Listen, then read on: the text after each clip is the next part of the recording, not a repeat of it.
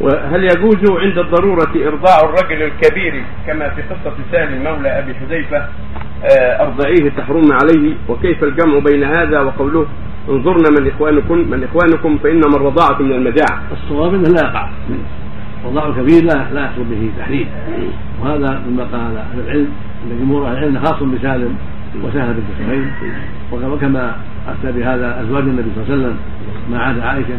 والصواب أن الرضاع الكبير لا يؤثر ولا حكم له وإنما يؤثر الرضاع في الحولين للحديث. انظرنا من إخوانكم فإنما الرضاع من المجاعه رواه الشيخان البخاري ومسلم الصحيحين. ولحديث لا رضاع إلا في الحولين فإذا اخر لا رضاع إلا ما اعتقد الافعال وكان قبل الفطام. والصواب أن الرضاع إنما يحرم إذا كان في الحولين. نعم. سالم محمول على الخصوصية. نعم. هذا هو الأرجح فيها.